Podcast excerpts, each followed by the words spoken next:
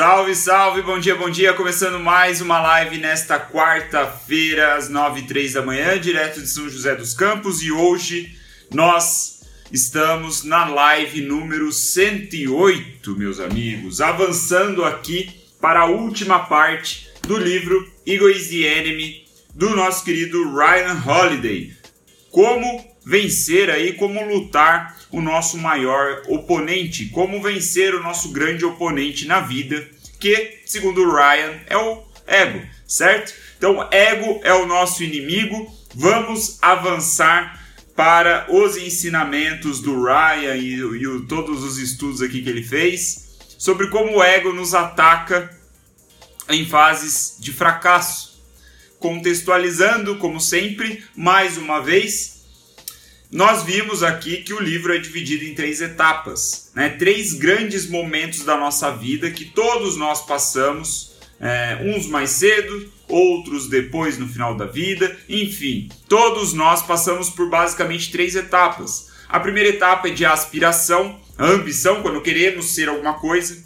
A segunda etapa é quando conquistamos algo, é o que ele chama de fase do sucesso, onde nós nosso trabalho é manter o sucesso e o ego também ataca. E por fim, a terceira e última etapa que a gente começa hoje é a fase do fracasso, quando as coisas não vão como nós gostaríamos que fosse, quando às vezes o sucesso demora mais do que a gente imaginou e o ego, obviamente, está ao nosso lado combatendo as nossas ambições, combatendo né, essa fase de recuperação ou simplesmente de ambição também, né? Se a gente falha uh, no processo de conquistar o sucesso.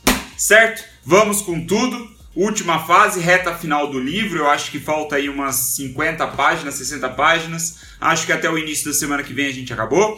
E fracasso, certo? Começando a falar sobre fracasso. Gostei bastante deste capítulo de entrada. É um capítulo um pouquinho mais longo do que estava sendo. E aí o Ryan nos apresenta então o fracasso através da história da Catherine Graham, ou Graham, não sei exatamente como pronuncia, mas a Catherine foi a grande líder do Washington Post, o jornal americano, ao longo aí de 20, quase 30 anos. Ele apresenta a história da Catherine e é uma história muito interessante, meus amigos. Por isso, vou fazer questão de contar aqui um pouquinho, resumidamente, para vocês a história dessa mulher, que inclusive, se eu não me engano, foi no ano passado ou em 2017, virou filme de Steven Spielberg. Vejam vocês. A história da Catherine, que eu vou contar aqui resumidamente para vocês, que o Ryan apresenta na abertura dessa parte sobre fracasso, foi um filme do Steven Spielberg é, e ela foi interpretada por nada mais nada menos do que Mary Streep, Mary Streep, sei lá como é que é, não lembro o nome dela, mas aquela atriz fodona de Hollywood que ganha uma porrada de Oscar. Então, qual é a história dessa mulher, né? Bom, a Catherine, ela é uma ela nasceu em berço de ouro, né, como o próprio Ryan apresenta. Ela era de uma família rica, o pai dela tinha muito dinheiro, ele era um investidor, se eu não me engano, ele trabalhava no, no, meio financeiro e sabia fazer as coisas dele muito bem. Tanto é que ele teve dinheiro suficiente para comprar o Washington Post, se eu não me engano, se eu não me falha a memória aqui, no início da década de 30, 1930.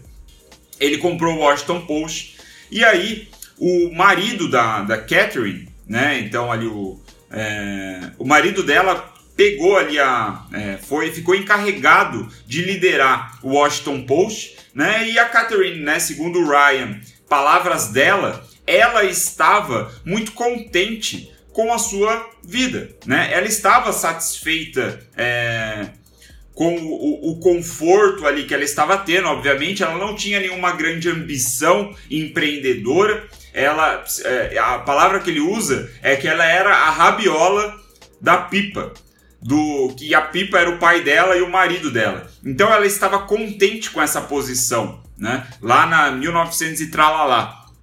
Isso, segundo Ryan, são palavras dela, Catherine. E aí o que aconteceu? o marido dela, liderando o Washington Post, começou a ficar maluco. Ele começou a pirar. Né? Na época eles não sabiam, mas ele tava, tinha ali algum distúrbio mental, né? que o Ryan não entra em detalhes, o que culminou em basicamente o alcoolismo. Ele começou a beber muito, né? os negócios começaram a ir de mal a pior, e o fim das contas foi que, se eu não estou enganado, 1940, no início da década de 40, o cara se matou, né? Ele estava doente, a Catherine estava né, cuidando dele em casa e enquanto ela dormia num outro quarto, ele foi lá e meteu um tiro na cabeça dele, se matou, deixou a mulher, é, três filhos e a empresa do Washington Post. E aí o que a Catherine fez? Ela viu um puta desafio na frente dela.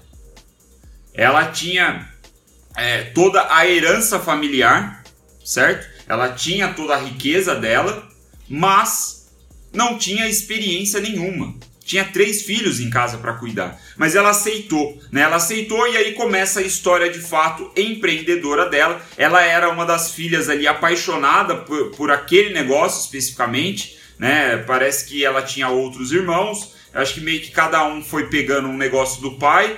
E o ponto é que ele é, ela começou a falar sobre. Começou a falar. Ela começou a digi, digi, dirigir o Washington Post.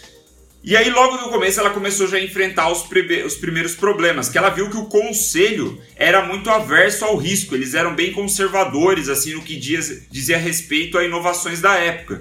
E aí, beleza, ela foi, né, é, desenrolando, passou por esse perrengue, ela peitou o, o, conselho e colocou um novo diretor executivo lá, um, acho que um editor executivo no jornal que era mais jovem, mais tinha ideias mais modernas e tudo mais. Beleza, esse foi o primeiro problema.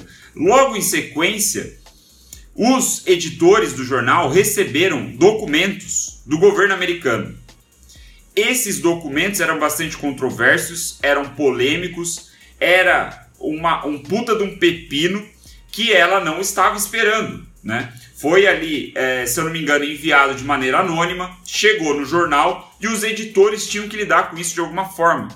E aí ela indo atrás de, é, de conselhos, viu com advogados o tamanho do perrengue que isso poderia dar, ela aceitou o risco e divulgou esses documentos na mídia, publicou no jornal dela e o que isso, isso acabou sendo o. É, como é o nome, caramba?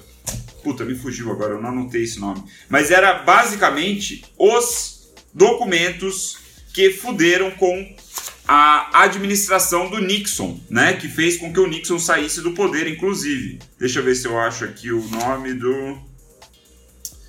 Eu acho que é Pentagram Papers se eu não me engano. Pentagon Papers. Na época, né? Imagina a dúvida dessa mulher, né? Ela não tinha tanta experiência, caiu Watergate. Bem, né? muito obrigado, que é verdade. Eu acho que ele fala Watergate aqui também. Exatamente. Watergate.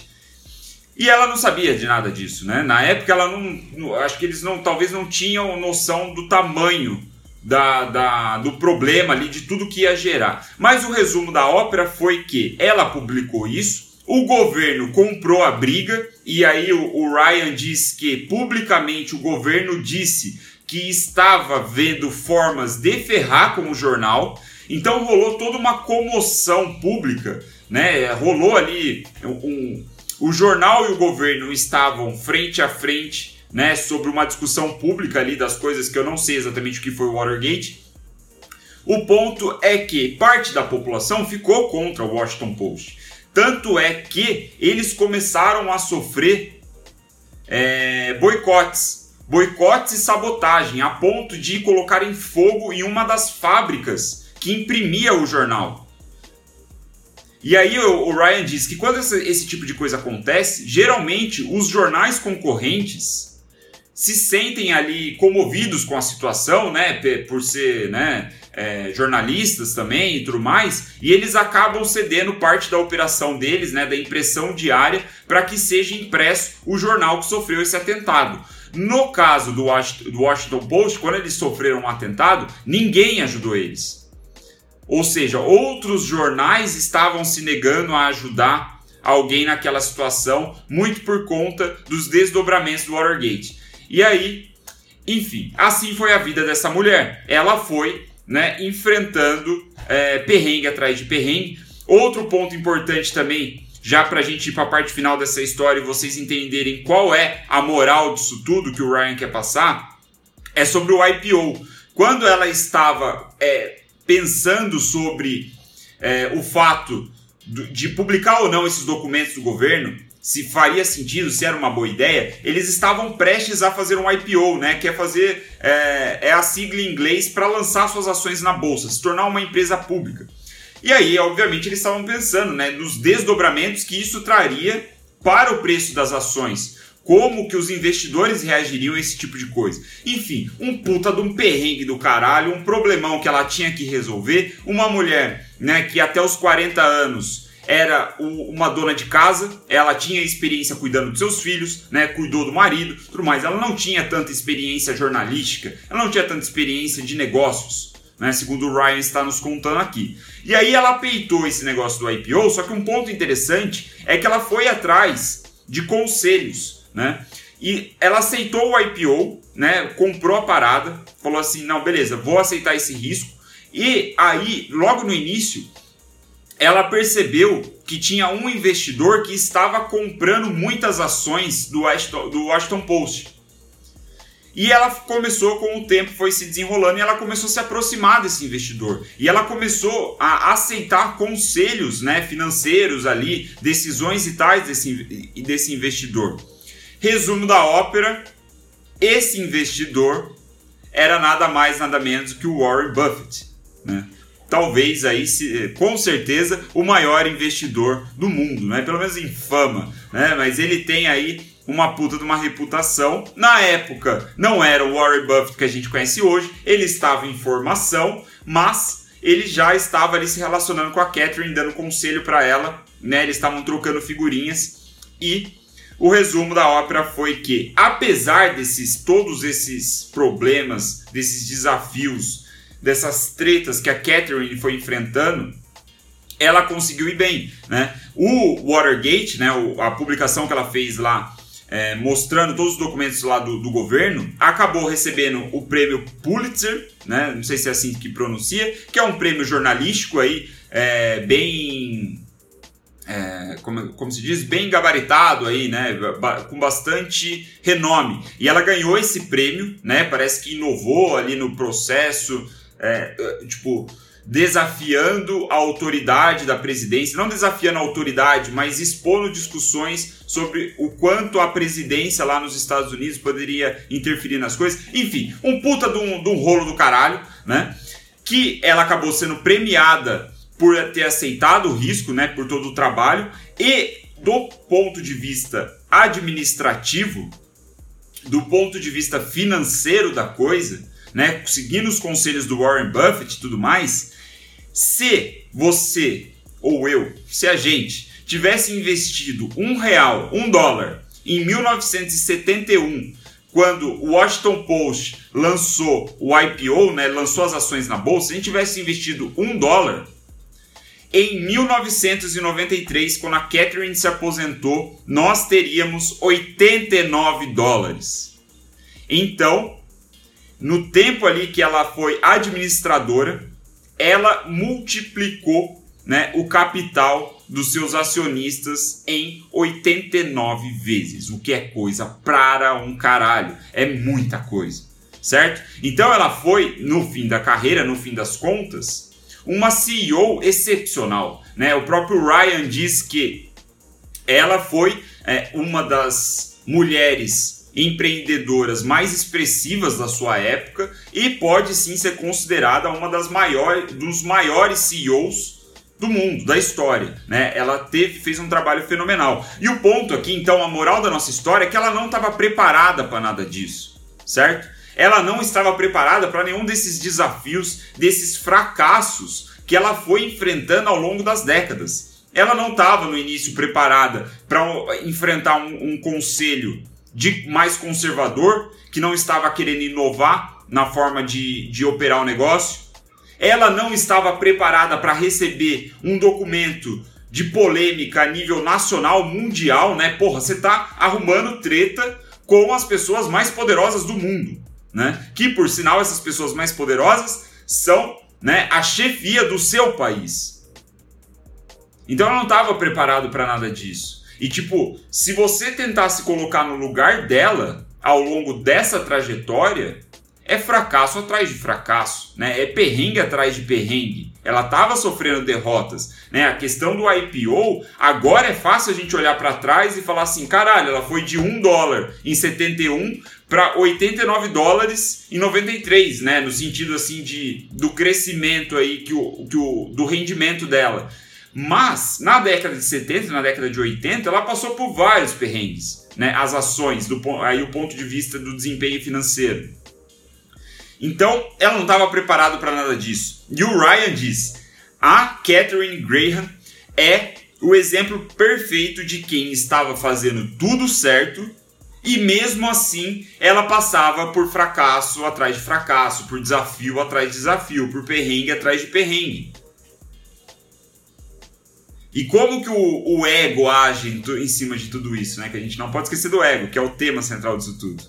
Antes da gente falar, eu, o, o, Ryan traz uma citação do Bill Walsh, que nós citamos ele aqui, né? Ele cita no, no livro é, alguns capítulos atrás, é, na parte de sucesso, que o Bill Walsh foi aquele cara que o, o, treinador da NFL que pegou um time, o pior time do campeonato, e em três anos ele estava ganhando o Super Bowl, né? Ganhou o título do campeonato. E depois ganhou mais tantas outras coisas. Enfim, o Bill Walsh ele tem uma frase interessante que ele fala: quase sempre a sua estrada para a vitória passa por lugares chamados fracasso. Então, né, o fracasso ele faz parte da trajetória. A gente vai visitar o fracasso. Né? Antes de chegar aí, a gente fazer uma metáfora né, da, da montanha que eu sempre trago, antes de a gente chegar no topo, no cume da montanha, inevitavelmente a gente vai passar por momentos ali onde a gente está na beira do penhasco às vezes a gente pode até chegar a cair do penhasco e ter que subir tudo de novo. Essa é a analogia do Bill Walsh, essa é a forma de enxergar a vida da Catherine. Então, o que o Ryan está sugerindo aqui, como ele abre essa sessão de fracasso, é que, em primeiro lugar, a gente precisa aceitar o fracasso, né? Mais uma vez, os pés fixos na realidade, aceitar o fato concreto e então a gente força uma passagem, a gente empurra né, as nossas ações através do fracasso, porque a gente vai continuar. E aí ele diz, né, a conclusão do, do Ryan é muito interessante, ele fala que o ego dela não causou esses fracassos, ele não vê ela como uma pessoa egoísta. Ela não era aquele arquétipo do cara que vai colecionando fracassos atrás de fracassos, que foi um que a gente citou também algumas lives atrás. Não, ela não era assim. Mas se ela tivesse um ego muito grande, se ela fosse egoísta, provavelmente ela teria. É, é, isso teria impedido ela de conseguir o sucesso que ela veio a conseguir, talvez aí mais para a parte final da carreira dela. Então ela não era egoísta, mas se ela fosse, ela, né, o, o fracasso aconteceria da mesma forma, mas talvez ela não tivesse sucesso. Né? Então, o ego, ele não é o único, ele não é o causador do seu fracasso. Não necessariamente, mas muitas vezes, quase sempre, ele é o que está impedindo de você finalmente atingir o sucesso. Especialmente se você está colecionando aí derrotas atrás de derrotas. É, já que eu, eu citei no, no início da live, foi bom você ter comentado, acho que você chegou um pouco depois, eu falei sobre o filme da da Catherine aí do Washington Post, né, do, feito pelo Steven Spielberg. Ainda não assisti esse filme, fiquei com vontade de ver. Uma pena que não tem na Netflix, né? Fica difícil. Mas pra gente concluir, o que tava é, empurrando a Catherine para frente era o propósito dela, o legado da família dela. Ela, era isso que ela estava em mente, era isso que fazia ela continuar agindo. Era esse senso de fazer a coisa certa, né? Que é, eu, eu imagino, eu espero que o, o, Ryan se aprofunde um pouco mais ao longo desses capítulos aí que vão entrar, né, para finalizar o livro. Que eu achei interessante que ele diz que no meio do fracasso, atrás de fracasso, né, o que te faz perceber que você está no caminho certo, que você deve continuar, você deve manter o seu senso de propósito. Né? E aí ele diz que são métricas internas, são coisas que você vai medindo, embora né, você não esteja alcançando o objetivo final que você quer, você consegue ver que as suas ações estão surtindo efeito de outras formas, né? Que você está progredindo de outras formas. Então, no caso da Catherine, ele cita a mentoria do Warren Buffett, né? Como ele é um gênio dos negócios, assim, dos investimentos, das finanças, ele tinha conhecimento técnico suficiente e talvez mais experiência para mostrar para ela que ela estava construindo ativos poderosíssimos que ela estava construindo riqueza para a empresa, né, para todo o legado dela, para os acionistas e tudo mais. O mercado não estava percebendo isso, mas ela estava. Então, né, colocando nessa ótica aí, nessa perspectiva, o objetivo dela de repente de fazer com que o preço das ações cresça, né, como líder, como CEO ali, a, a diretora executiva, talvez não estivesse sendo cumprido por longas décadas. Mas o Warren Buffett poderia estar mostrando, né, segundo o Ryan, poderia estar mostrando para ela uma outra forma de analisar e falar, cara, eles não estão enxergando isso daqui, que são as métricas internas. Da mesma forma, o Bill Walsh, né, que é o treinador da NFL, ele demorou é, só no terceiro ano, se eu não me engano, no segundo ano eles, acho que no terceiro ano eles ganharam o Super Bowl. No primeiro ano, após um ano de trabalho, eles conseguiram duas vitórias apenas. Apenas duas vitórias no campeonato. Então, tipo, você imagina o que estava passando na cabeça dele, né? O senso de fracasso, né? De falar que porra eu estou fazendo aqui, né? Eu não consigo, né? Nós não conseguimos de repente. Poderia ser coisas que, né? Pipocavam na cabeça dele. Mesmo assim, eles continuaram trabalhando até chegar aí, né? No segundo ou no terceiro ano, não lembro agora, é, ao título da NFL. Então ele também tinha as métricas internas que faziam ele enxergar que estava havendo progresso, embora a vitória do jogo não estava acontecendo. E aí o Ryan cita ali minimamente, fala é, de como os atletas estavam agindo dentro de campo, como a equipe técnica, né, a comissão técnica estava tomando decisões, como isso estava melhorando ao longo do tempo e a vitória era coisa, é, era questão de tempo, né, como quando a gente, quando eu citei ele na live a primeira vez, né, através do livro do Ryan, é, a gente falou um pouquinho sobre isso, que ele não conseguiria prever a vitória, mas ele sabia que era questão de tempo para a vitória acontecer. Então, muito interessante. Espero que o Ryan entre mais nesse aspecto de você conseguir manter-se na realidade ver essas métricas internas de que há progresso, embora o fracasso esteja acontecendo, embora você não esteja alcançando né, os seus objetivos. Achei muito interessante. E aí ele diz que é sempre bom lembrar, tomar cuidado com as vozes do ego, né, as perguntinhas que pipocam na sua cabeça ao longo desses fracassos. Por exemplo, assim, né? Por que você tentou isso? Né? Você sabia que ia dar errado. Você sabia que você não ia conseguir ser bem sucedido. Isso são frases, são vozes que o ego fica na sua mente após você falhar em alguma coisa, né? Ele fala, né? Isso não é justo. O ego gosta de falar. Esse senso de justiça que muitos têm é coisa do ego.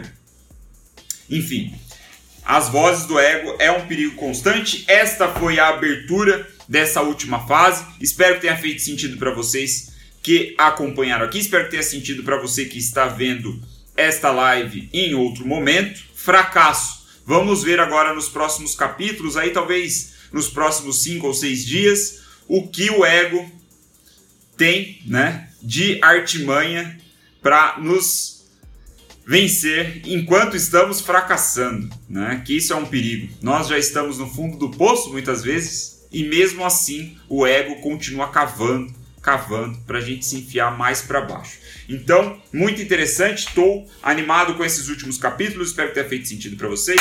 Vamos que vamos, quarta-feira, meio da semana. Ah, vamos lá, trabalho a ser feito, Bom trabalho para você que vai trabalhar, boa, bom descanso para você que vai descansar. Vamos que vamos. Que a gente não pode parar, certo? Então amanhã às 9h03 da matina, quinta-feira, estamos aqui com o primeiro capítulo, então, sobre fracasso. Muito obrigado pela atenção, até mais.